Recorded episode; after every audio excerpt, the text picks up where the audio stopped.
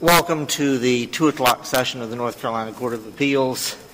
This afternoon we have one case for argument, um, and it is 21-329.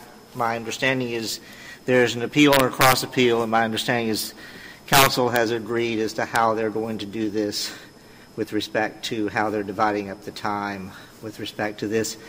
To my right today is Judge Hampson.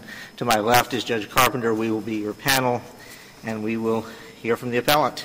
And you may feel free to remove your mask while arguing if you'd like.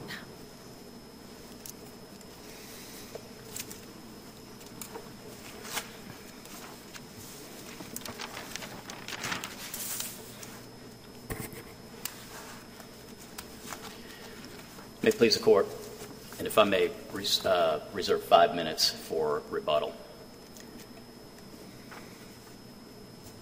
Your Honors, we are here today to show this panel why the City of Charlotte had the legal right and the authority to, to charge developers and others capacity fees when, they re- when those developers or others requested to be connected to the City of Charlotte's water and sewer system.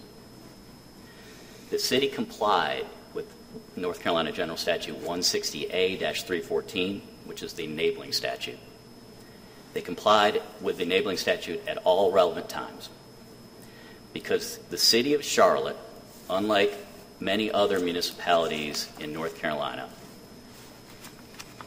charges these capacity fees for furnishing water and sewer services and using these fees to help pay down existing debt debt that was incurred in expanding and developing the sewer and water system within the city of Charlotte so that it could meet the growth that the city had, as did many other municipalities, and many other areas of the state.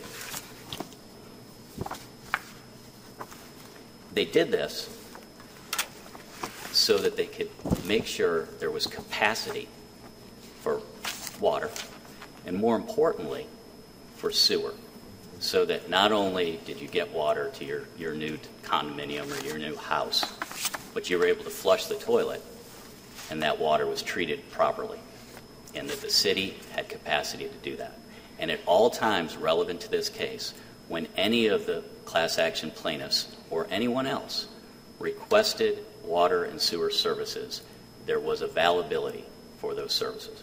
Now, Mr. Flanagan, the uh, plaintiffs would say that capacity and impact are interchangeable and are the same thing, and that when our Supreme Court said in the Quality Built Homes versus Carthage case that you can't charge an impact fee, that you therefore lose because what you're charging and calling capacity is an impact fee. And they would, I suspect, point to Kidd versus Greenville as their support for that. Can you explain to us how a capacity and an impact fee are not the same thing, and haven't we already said that it is? Yes, sir. So the court in, in Quality versus Carthage, I'm going to call it Carthage, if you will, um, the Supreme Court ruled that Carthage was in violation of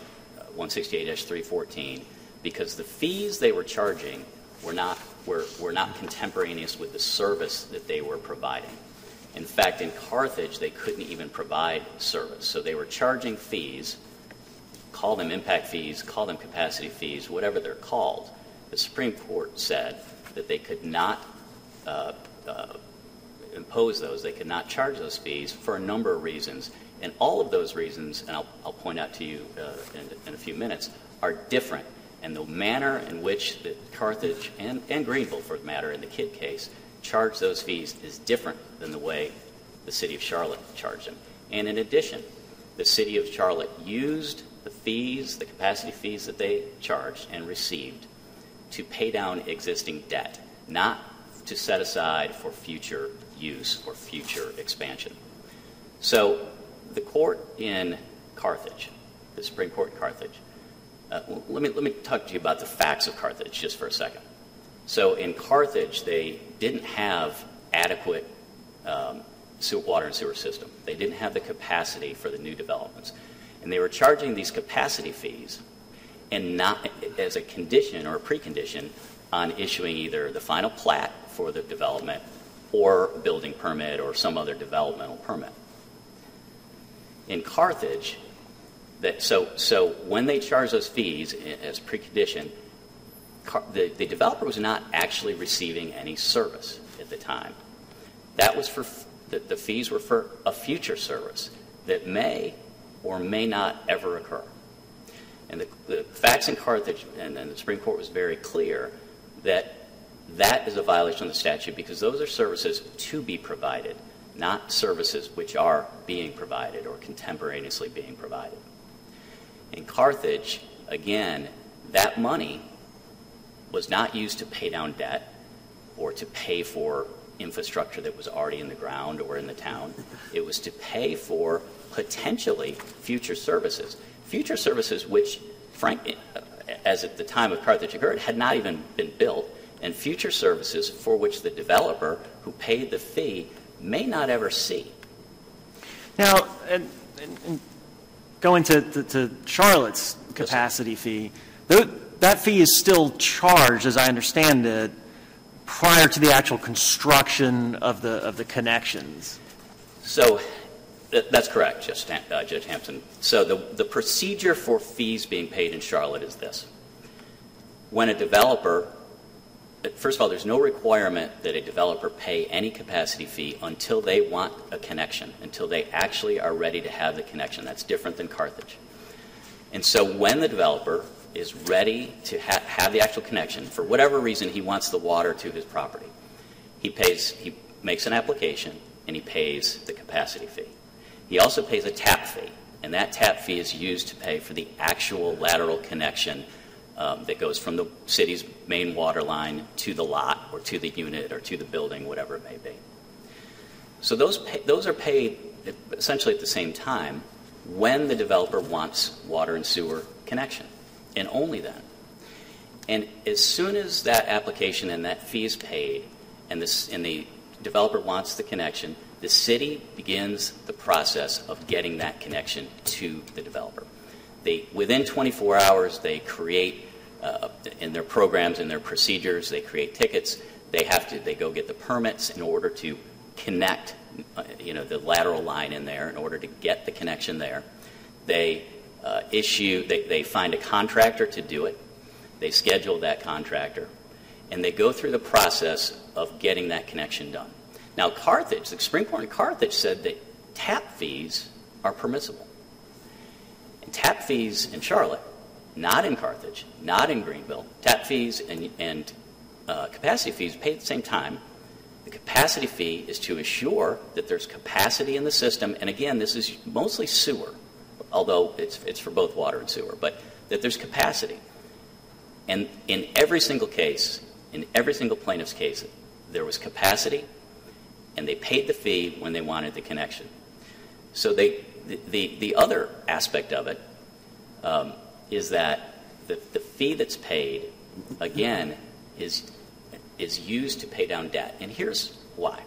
So Charlotte has, is an enterprise fund. It's different than just a general fund for the city of Charlotte. An enterprise fund was set up years ago for Charlotte Water, and, and other aspects. Uh, the airport has has an enterprise fund, for example. But Charlotte Water is an enterprise fund, and an enterprise fund can only get its funds from fees. They don't. They can't tax, and they don't get any portion of property tax. They don't get money from the city fund. They get money from fees or they borrow it and pay down the debt through fees. And that's exactly what the city of Charlotte did years ago. They borrowed money, they issued bonds, and they um, hundreds of millions of dollars in bonds so that sewer plants can be built, the infrastructure can be put in the ground, and of course, debt is incurred. And the record will show that back in 1996, there was a debt indenture, which is essentially an agreement within the bond documents that says how the, the, the bond will be paid off, how the interest, and, and it dictates, dictates how the city of the, the Charlotte Water, in this case the enterprise fund, can use the fees to pay off the debt or for other things. And in the record is, uh, is not only an affidavit from the finance director, Teresa Smith, but the bond indenture, uh, indenture documents. And what they show is that the first thing that needs to be paid is expenses. So that's operating expenses, salaries, and equipment, things of that nature. Next is interest and principal. And it goes on down and, and names a number of other things that have to be paid through the fees. Now, what it doesn't list and what they can't do with that money is pay, is set it aside for future use. What they do for future use is they get bonds. They get money. They get loan money. and they use the fees that they collect, including capacity fees, to pay down that debt. Interestingly, also in the record and also in Ms. Smith's affidavit is the amount of capacity fees collected in the years that are relevant here, which is the fiscal year 16, 17, and 18. And Uh, in fiscal year 16, the amount of capacity fees collected was were 19 million. The debt payment, the debt service, was 145 million. In fiscal year 17, it was they collected 24 million in capacity fees, and the debt service was 153 million. And in fiscal year 18, they collected 28 million in capacity fees, and the debt service was 151 million. So the debt service that the city of Charlotte is paying every single year is well in excess, six times in excess roughly, of for the capacity fees that they are receiving. So they obviously they're making that up through user fees and other fees that, and the fees that they collect uh, uh, on a monthly basis. So while you can't, and, and there is no way to account a dollar for dollar where a dollar comes in the door and where it's spent. And Teresa Smith, and there's no question about this, says that's not standard accounting practice for municipalities. Standard accounting practice, and and as the the debt indentures require, that the capacity fees go into the operating fund for Charlotte Water, not to the city, but to the operating fund for Charlotte Water, and that out of that operating fund are paid what the bonds require. They don't have a choice. And that's how the city of Charlotte has been able to make sure there's capacity for sewer and water so that all of the development that has occurred over the last number of years can connect. The it, we're essentially encouraging the development, unlike some other counties and, and cities that don't have the capacity, and you can't um, get the development. Charlotte has been able to do that. Couple questions for you. Yes, sir. Uh, you have a tap fee and a sewer. You have a tap fee for supply and a tap fee for sewer, right? Yes. Okay. Yes, sir. So would the city of Charlotte grant a tap for sewer and or water supply if capacity was non-existent at the time? No, they, they wouldn't be able to. Right. And so, because if sewer and water, if the capacity is not available, you can't connect.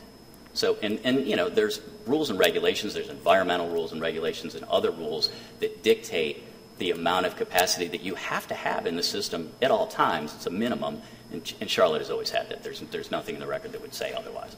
So the, the capacity fees that are collected go to offset the debt service, which basically preserves funds in the general fund to be used for other purposes. Yes, sir. And so, so in the operating fund, the general fund, if you will, uh, uh, the enterprise fund, the, the, um, the fees that are collected pay for salary for Charlotte Water folks, they pay for equipment and things of that nature.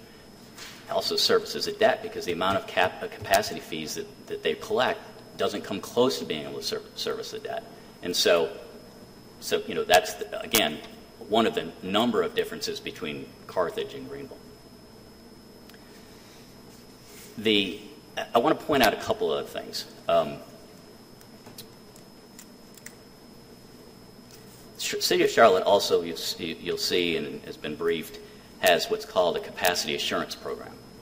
And a capacity assurance program is something that developers or others can apply for, and they don't pay for it, and they can receive assurance that there will be capacity for whatever their development is for 12 to 24 months, and at the end of 24 months, if they haven't built it yet, they can um, apply again.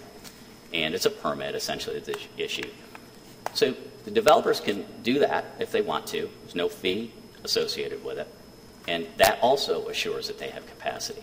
And then when they're ready to hook up, whether that's a year or two, whatever it is, when they're ready to get that lateral connected, they pay the capacity fee because now they're using the capacity that's been reserved for them.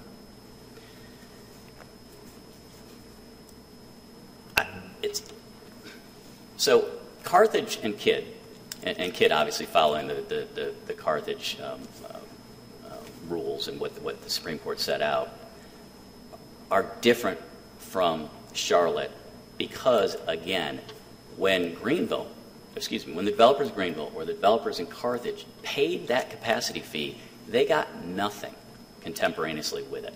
They got nothing. They got sort of a promise that someday, if they need it, they might be able to hook up and get and get sewer and water, but they may never get it. I think it's analogous to this. So in Charlotte, Charlotte is like this. If you, Judge Carpenter, want to go on a trip to Florida on March 1st, and you want to fly there, you contact American Airlines or you go online and you make a reservation, right? You look and see are there flights available to Florida during the times that I want to go um, and on the date I want to go, and there are. And so you make a reservation and you pay for the plane ticket. You're a customer of American Airlines. You've made a reservation, you've paid for that flight, and what has American Airlines done? They've immediately provided you with service. They processed your, your, your reservation and, and took your money. They've already had the airplane available, they had the fuel, and they were making sure that that's all available for that March 1st trip. They're making sure there's a flight crew available. There's making sure that there's pilots available. There's making sure that you can get from the airport uh, across the runway to the plane. They've provided a service immediately for you, and you're promised, in most cases, you're promised that that flight and that seat will be available for you to fly to Florida and come back if you wish. And if it's not, they pay you a premium to defer, right? that is true. that is true. Or they just bump you. But that's exactly what, it's analogous to what happened here in, in Charlotte. The developer wants the service, they, pay, they apply for the service, they pay for the service, and the city immediately goes in and provides that service. Now, plaintiffs argue, well, it takes four to six weeks. Okay. It's not, you ha- this is not an instantaneous thing. You can't just flip a switch, especially with the sophistication and the complications of having to do what they're doing. It's not like the cable company that the cable is already connected there and they can press a button on a computer and miraculously you have you have cable. It's not like that. So four to six weeks, there's, there's nothing in the record that would indicate that that is un, unusual or unreasonable. It can be shorter. And in, in fact, if a de- developer wants it to be shorter, there's provisions in Ch- City of Charlotte's um, uh, procedures to do that. They have to pay more for that. Is that correct? Um, well, uh, or they can do it themselves under certain circumstances. Carthage is like that fly by night airline that you call and you make a reservation and you pay your money, and that flight may or may not, they might not have an airplane yet, or they might not have, uh, fly that day, might not have a flight crew, might not have fuel. And when that March 1st date comes and you're ready to fly and they say, you know, we can't get you there, and you say, well, when can you get me there? They say, not really sure. Maybe never. And by then, it might be three years and you might not want to go to Florida anymore. So that's Carthage. That's not Charlotte. So Charlotte, for years and years, has been charging these fees in this manner. They hired a rate consultant they've always they've had a rate consultant which calculates those. And in fact, the rate consultant that was calculating these fees is the same rate consultant that they have now, who essentially wrote the manual, and he he and, and the way they calculate calculate those fees was something called the buy-in method. And the reason, I, the only reason I'm saying that is because, as you may know, in 2017 the legislature changed this and allowed all local governments to charge capacity fees, they're now called system development fees, if they hire a qualified rate consultant and they follow one of a number of enumerated methods. And one of those method, methods is the buy-in method, and that's exactly what Charlotte does now, and that's what they were doing before. But a lot of a lot of that sort of seems to go more to the to the reasonableness aspect of this. You know, your we're, your your appeal at least is focused more on on the authority to do that, which is sort of where the, the airline analogy breaks down because in sort of our you know broadly speaking Dillon's rule state, you know, an airline doesn't have to have statutory authority to to go about that process. And Yes, so I I think the and, and sort of circling back to, to Judge Arrowood's question, the, you know, how do we, where do you specifically draw the legal authority from the statute, and particularly then in light of, of uh, uh, Carthage and, and Greenville?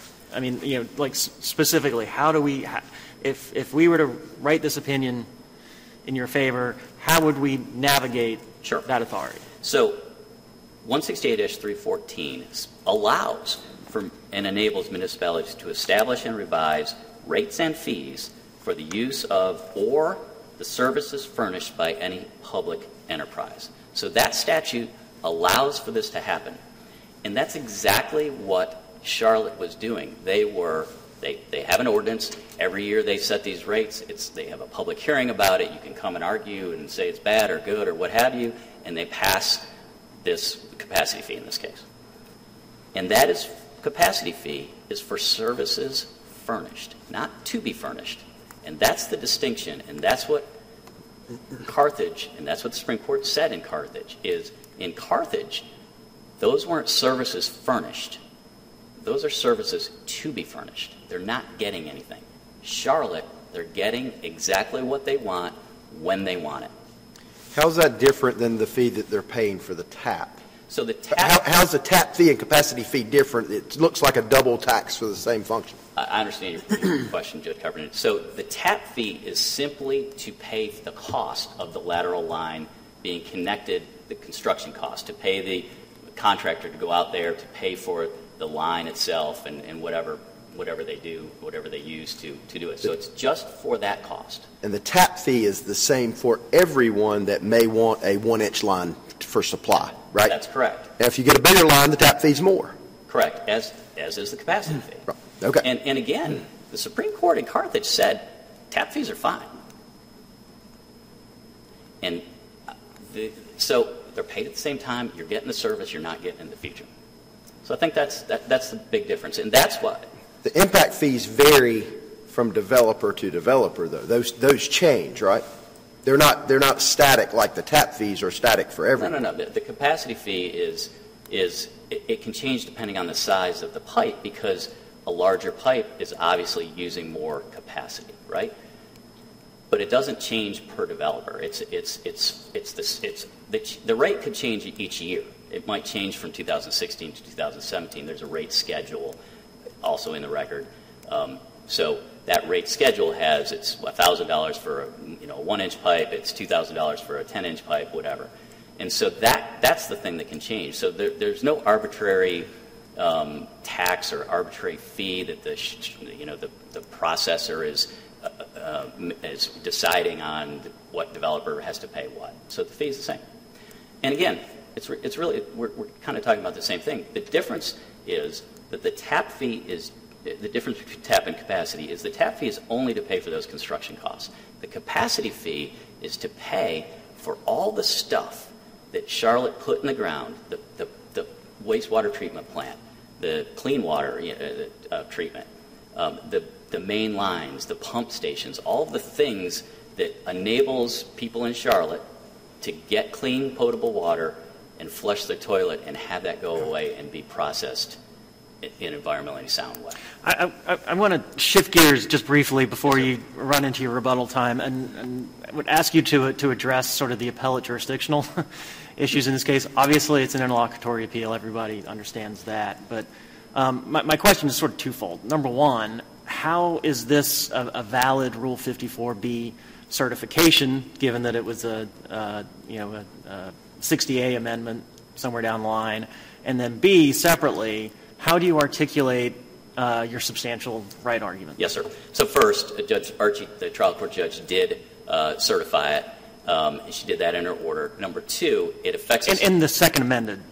Yes, sir. Yes, sir. She did, and that was at the request of both parties. No, and nobody. Remember, both parties agree on this that, it, that, that this is it's a proper to be before the before the court.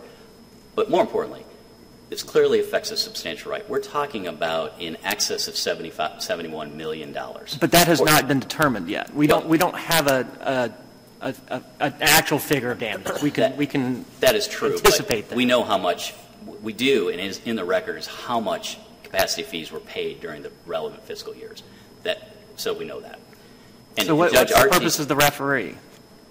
Well, Judge Archie's, Judge Archie's ruling was that those fees be refunded at 6% interest, and that interest is compounded from the time the fees are paid. It's a substantial amount of money. It affects a substantial right. And also, these are really almost, they're essentially two separate actions. You've got one, the question is, did the city of Charlotte have the authority to, issue, to, to charge these capacity fees? That is what Judge Archie determined. The second issue is okay, after 2017, we know the legislation allows this as long as you do certain things. And that's the second part, which is actually now two, it's been designated as a 2.1 case. Um, and that's the second part. And that's different because in the, the and I'm, I'm running out of time here, but the, in, in the, the second half of it, and we kind of call it bucket one and bucket two, but in the second half of it, the question is, are the fees reasonable? Are the fees that the rate consultant has recommended to the city of Charlotte reasonable, and does the, does the city, is the city complying with the statute? Two separate issues. And I've uh, passed my time, so if there's no more questions on that, I'll sit down. Thank you.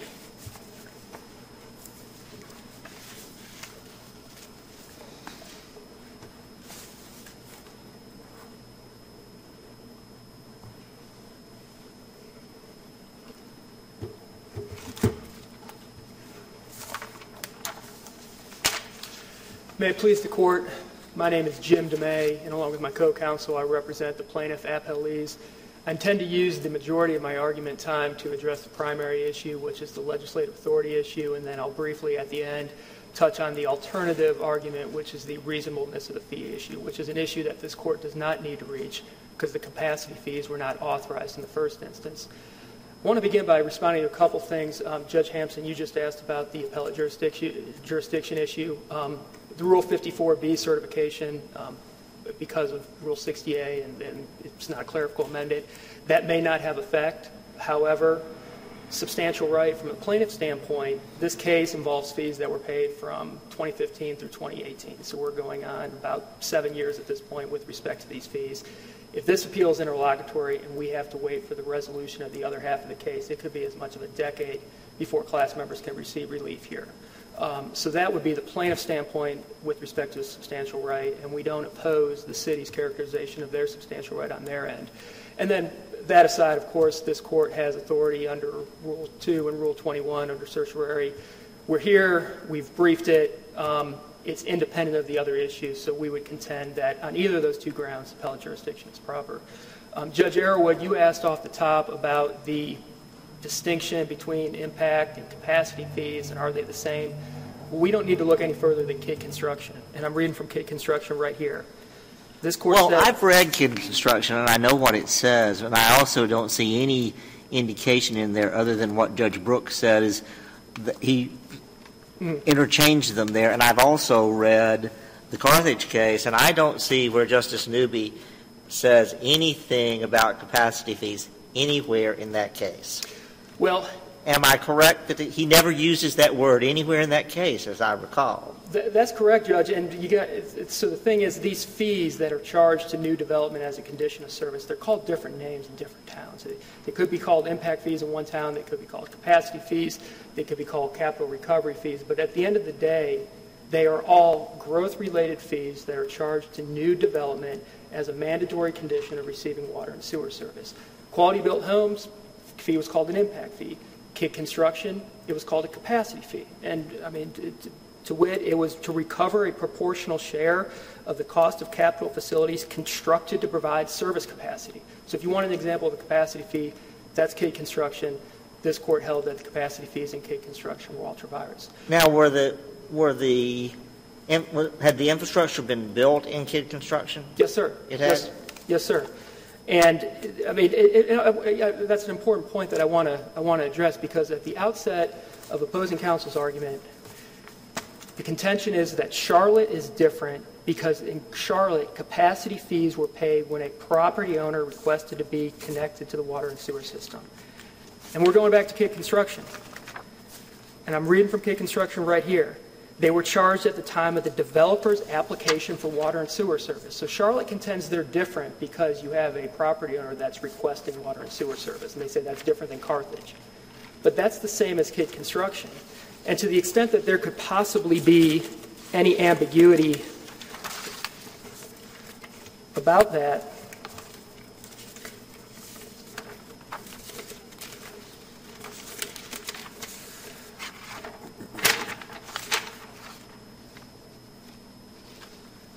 I want to- if I may put this, so this is from the record in the Kidd Construction case, and I'm, I'm showing this just simply of illustrative purposes to the extent that there's any possible ambiguity about Kidd Construction. And the question was asked about the um, capacity fees, and the response was capacity fees are actually being charged at the time that you tapped into the system. Those are the facts of Kidd Construction. And then Additionally, they're asked, when were capacity fees collected in the building permitting process? And then they're assessed when the person, which could be the builder or homeowner, comes in and applies for an application for service. And they pay the capacity fee and the tap fee together. And then it goes on to say roughly the same time when they come in and make an application for service, as late in the process as possible. Kidd Construction, I can't be more clear about this, Kidd Construction is the same case as this case.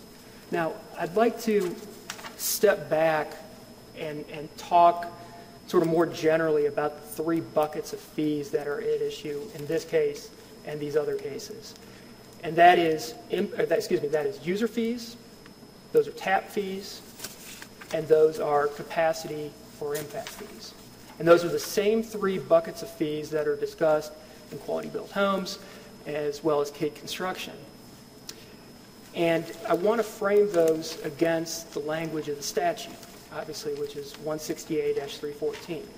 And as we are well aware at this point, that statute provided that municipalities were only authorized to charge fees for the use of or the services furnished. So there has to be a use or a service furnished. Supreme Court in Quality Built Homes also told us that that language is clear and unambiguous. So therefore, we don't get to broadly construe it. We just look strictly at the, the plain language. All right? I want to talk about each one of these fees. User fees. Of course, those are the fees that you get uh, each month. You get a bill from the city based on your metered consumption, based on the amount of water that you use, and you pay a fee for that. There's a service furnished, right? Secondly, you have tap fees. And this is an important point because this gets to that four to six week issue. When you pay the tap fee, you are paying for the connection. You are paying for that process of getting into the city's queue. If, depending on how far you are from the existing water and sewer lines, there might be some permitting or engineering involved. And then eventually, somewhere down the line, somebody comes out in a city truck and they provide the labor and materials necessary to construct, to connect the property. That is the tap fee. That is a service. Now, third, we have these impact or capacity or capital recovery or whatever you want to call these fees, but these are fees that are paid prior to us being connected to the water and sewer system. So we, we, we can't even use it. And as a mandatory condition of us ever being able to use the, the, the water and sewer service at all. It's not for the connection, that's the tap fee. And it's not for the consumption because that's the user fee. And I heard opposing counsel make the analogy about a, a airline and a, a res, you know, reservation on the airline. Um, and the initial response to that is, Judge Hampson, you recognize, well, under North Carolina law, you don't get to charge for a reservation. That's number one. But number two, that is a, what they have described is not a capacity fee, that is a prepaid user fee. Because you know what American Airlines doesn't do? They don't charge you for the reservation, and then when you board the plane, you then have to pay another fee to use the airline. Because that's what's going on here. There's one fee, and that's the user fee, and that's for the use of the system. So that analogy just simply doesn't hold water. And I want to bring that back to quality built homes, all right? This is, this is from the Quality Built Homes decision at page 20. We're talking about these three buckets of fees. Chief Justice Newby says Carthage has the authority to charge tap fees and to establish water and sewer rates to fund necessary improvements and main, maintain services to its inhabitants, which is sufficient to address its, its expansion needs. User fees and tap fees. We're not challenging those. We're challenging the capacity fee.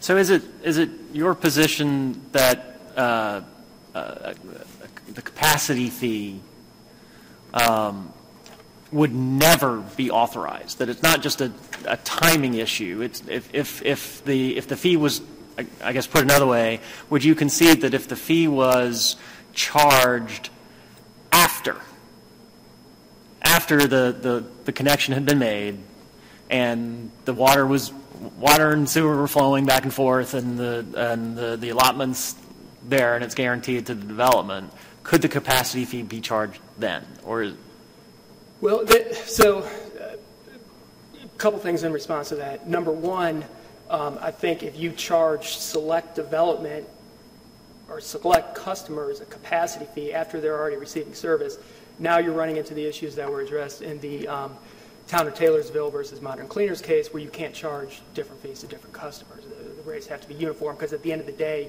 you're receiving the same water and sewer service. I mean, it's the same service for everybody, same water, same sewer treatment. So that's number one. Um, and number two, uh, you know, that, that sort of touches on there's, there's two different things going on with respect to these fees and why they're not for any contemporaneous use. Um, we're talking primarily about the timing because that's, that's true here. I mean, they, they're charged as a mandatory condition of us receiving service, and we're not receiving any service at the time. But then the other piece is this future discretionary spending and, and growth piece. And, you know, to answer your question, um, Judge Hampson, the fees that the city of Charlotte charging, these capacity fees, and, and this touches on the te- debt service as well, they, they are not for any, they, they're not charged for debt service or, or things of that nature relating to the existing, um, existing capacity. And I want to illustrate why. It goes back to what they charge for the user rates. And this is from their own, these are from the city's own ordinances, okay? This is ordinance 23-126 for water. And the, the user rate is based on the amount necessary to meet the annual interest payable on the debt incurred for construction of the water and sewer system, the amount necessary for the amortization of the debt, and the amount necessary for repairs for prior protection, maintenance, and operation of the system. And then there's analogous ordinance for sewer, which is um, ordinance 23-41. So we've heard these contentions from the city about, oh, the capacity fee is for um, to pay down debt associated with existing capacity. That's simply not the case. That is paid for through the user fee, which we also have to pay once we're using water and sewer system. They've talked about the bond indenture, and the bond indenture, it's at record exhibit um, 1479. The bond indenture doesn't say anything about using capacity fees as opposed to any other sort of revenue from the, from the city, such as user fees or tap fees. It's just a standard bond indenture document that says all the revenues of the city are pledged for the bond. Um, th- there, there's nothing particular about capacity fees with that bond indenture. That's, that's um, a misleading statement by the city, and you can look at the bond indenture document yourself. Now, I want to go back to quality built homes, and one of the most important things I think about these cases is the fact that there was at least 16 different local governments that sought and obtained special authority from the General Assembly to be able to charge these impact or capacity fees. And, and Chief Justice Newby wrote in Quality Built Homes that in 1982, in the Supreme Court's decision in Bissett versus Town of Spring Hope, that the, um, that the Supreme Court warned that cities likely lack the power to charge for services to be furnished, or as the, as the court noted in that case, for new service not yet provided. And a number of cities, I just mentioned there was at least 16, and these authorized the same fees that we're talking about here, impact or capacity fees. Charlotte failed to seek and obtain that special authority. Now, I have a policy question here. Um, your clients and all the clients uh, are developers, and they pass these fees on to their customers when they buy a home. Is that correct? It's included in, what you have to pay is included in the price you set for your development in your homes. I think it depends on the, the nature of the relationship between the, the builder and then the ultimate buyer, whether it's cost plus contract or something else. But, well, I, I'm sorry, I may be anticipating your question, so I'm sorry. Go on, Judge. And so now you're asking for those fees back. And those, and those homeowners are now, according to you, should be paying more money for use going forward in order to pay for this capacity. Is that, is that basically your client's position? Judge, first thing I'll mention is there is a statute. Um, it was 160A 363. Um, it just got moved into 160D, and I don't have the exact statute. And that's because there. Let me let me put it this way: there is, from an economic standpoint or a policy standpoint, who gets these back, right? I mean, it could be the person who owned the farm who the developer bought it from, who presumably sold the farm for less because the developer was going to have to pay these fees. Or it could be the first homeowner, or it could be the second homeowner, or it could be, I mean, you could go on in an endless debate with respect to the economics of the issue. The General Assembly enacted a statute, like I said, it was 160A 363. It's since been moved into 160D that specifically said that if there is an unlawful development fee, like we're dealing with here, it goes back to the person who paid the fee. So that is a, that is a policy question that has already been addressed in black and white statutory text by the General Assembly. Um, so, in other words, your client gets it back. You don't have to reimburse it to anyone else. Your clients get them back. Well, if a if for example a homeowner had a, a contract with a builder that it was specifically perhaps a cost plus contract that dealt with that, would there be recourse there? I don't know. It would depend on the terms.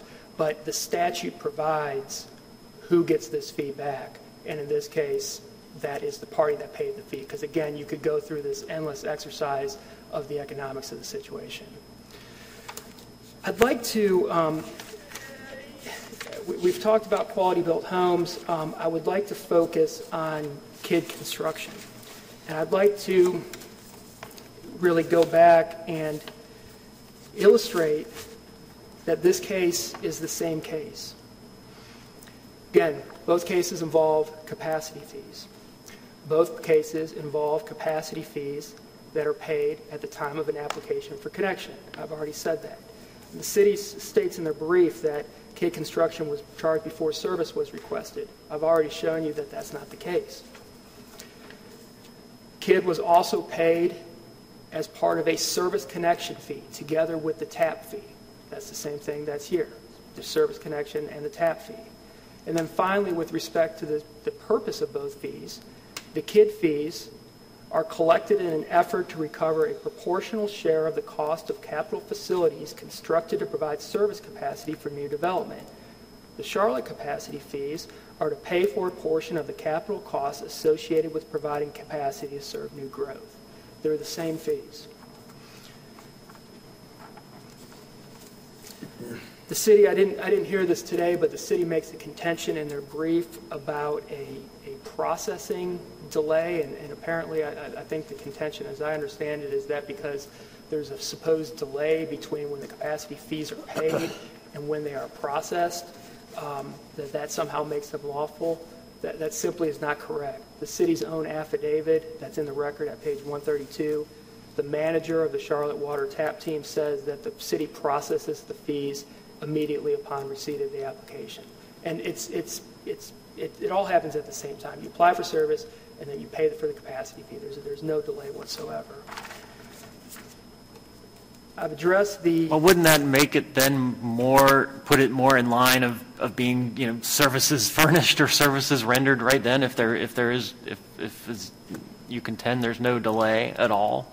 I mean, doesn't that, doesn't that sort of cure the timing issue? Because I think, you know, part, there is the, this element here of, you know, it, it, it, the fees paid, you know, there's some, there's some lag and delay before you actually receive the water because of construction and that sort of thing. So, but, but if it's your contention that there is no lag, there is no delay, it's instantaneous, the fee's paid, you're allocated the water, then, then how is, how is that not? What, what- furnished. what, I- excuse me, what I, what I meant was, in terms of the processing, there is, there is no delay. Now, there's this four to six week process that we've already talked about. But again, the important thing with respect to the services with the delay, those are paid for through the tap fee. The tap fee is what is paid for the connection. The capacity fee is not paid for any ser- service that's associated with or without the, the delay. Um,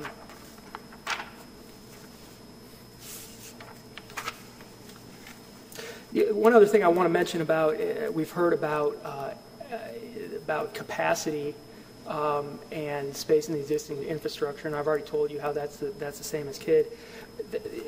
That's the same as quality built homes too. And if you look at, and I'm going to the record because we've heard these statements about Kidd and quality built homes that are simply not correct. I, I heard a statement today that quality built homes in Carthage, the, the utility wasn't able to provide service. The plaintiff in quality built homes actually paid the fees at the time of the building permit when, when service was readily available to them.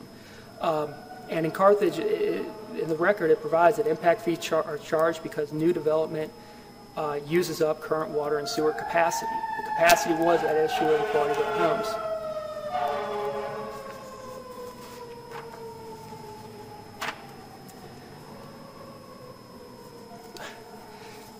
So again, I'm- I'm saying the same things probably, but this is just simply the same case. Now, I would like to switch gears and discuss the alternative argument with respect to the reasonableness of the fees. And this, again, is an issue that this court does not need to reach um, because the fees were ultra-vires in the first instance. But if you were to rule that the fees were authorized by statute, the fees are also unlawful for the additional reason that they grossly overcharge new development for any sort of proportional growth-related cost. And we, um, I'll rely on my briefs for the majority of this argument, but we go through this at length.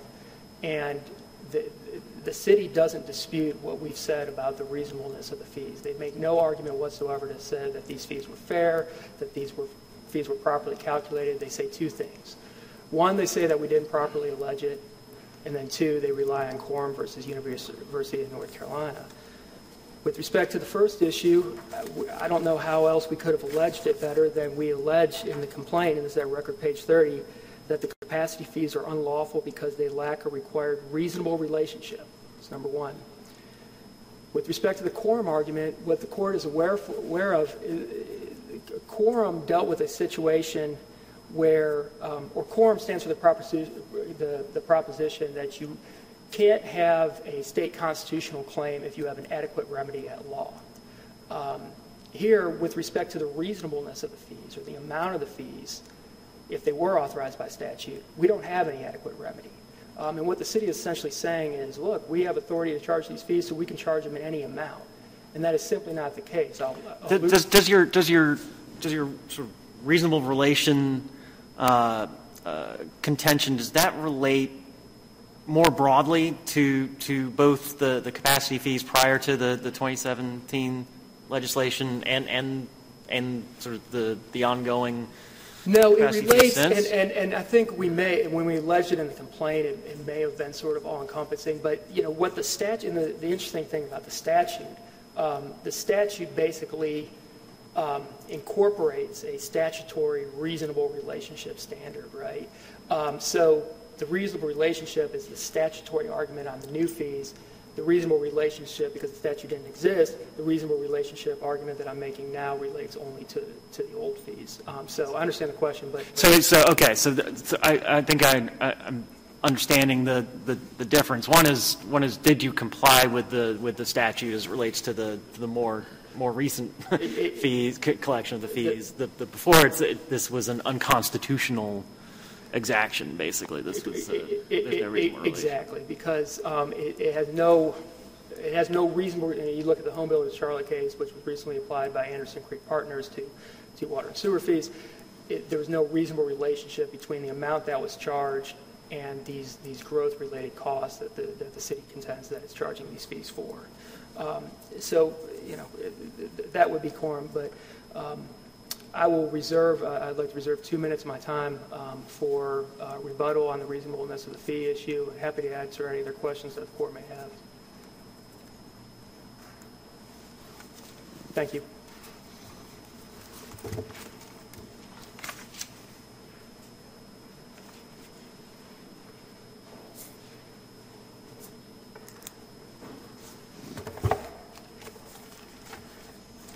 May it please the court, uh, recognizing that I have very little time left, I, I, I just want to touch on two things very quickly. I think you hit it on the nail, just, just Hampson, when you said, uh, you know, the services are furnished. That's what the city is doing. They're, they're furnishing a service in the form of capacity allotment and then the services that they provide when those um, uh, fees are paid. Also, I just want to, I, mean, we can all read Kidd, but uh, there's another, I mean, Kidd versus Greenville on um, page 395 says, or excuse me, 799 says, capacity fees are imposed as a precondition to developmental approval, comma, to the issue of building permits and receiving service. It's a precondition to getting a plat or a permit. That's not what we have in Charlotte. Addressing the uh, Corum issue, I, I, think I understand that the plaintiff's argument and, and judge, the trial judge agreed, agreed with the defendants on this, that, that Corum precludes any constitutional claim that they may have. And that's what they pled, that these were unconstitutional conditions in violation of their constitutional rights. Um, and that is the, the third and fifth claims. And those were dismissed. Uh, that's what we argued at the trial level. Corum clearly, I mean, it's a landmark case that clearly precludes constitutional claims, state constitutional claims, if there's an adequate state remedy. You don't have to prevail on that state remedy. You just have to be able to plead it. Get in the courthouse steps, essentially. If you have immunity, there's an argument you don't, uh, you, you, you don't have a Corum claim, and you might have constitutional claims. But here, they had adequate state remedy. They pled adequate state remedies. And in fact, the trial judge agreed with them that the state remedy obviously was adequate and that they prevailed. So those claims go away. There's also a recent case um, that uh, came out, the Anderson Creek case. I don't think you really need to get to that, but that, that also uh, stood for that proposition. If you have any questions, I'm happy to answer them. Otherwise, yes, I sir. do. Could you respond to the argument that uh, Mr. May made that the ordinance in Greenville and the Charlotte ordinance are identical in their language with respect to about recovering a proportional share of the cost of the capital facility? I, I think a couple things. I think that's a revenue manual but, that he was referring to that's same as, as the Greenville. Um, the, and, and also, Judge Sherwood, I want to take issue with that the indenture documents don't uh, say capacity fees have to go to, to debt. What it doesn't say specifically cap, uh, uh, capacity fees. What it does say is all fees all revenue is exactly what it says. All revenue has to be paid in accordance with this agreement here, and, and, and it's all there. And capacity fees are revenue. That's revenue of the enterprise fund. That's one of the ways they, they have revenue. And so that has to be used. And it doesn't say that that revenue can be used for future discretionary spending, meaning putting additional infrastructure in, expanding or growth, and, and, and that sort of thing. And that's why the city of Charlotte incurs debt. That's why they've incurred debt over the years to expand the system to make sure that development can occur in the city going forward.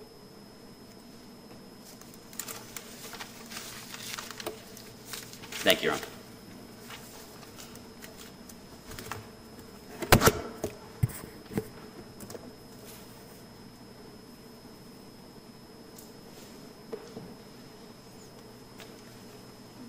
I don't have anything further unless the court has any questions about Corum or the reasonableness of the argument. Thank you. Thank you, counsel, for good arguments. You may close court. Sir. All rise.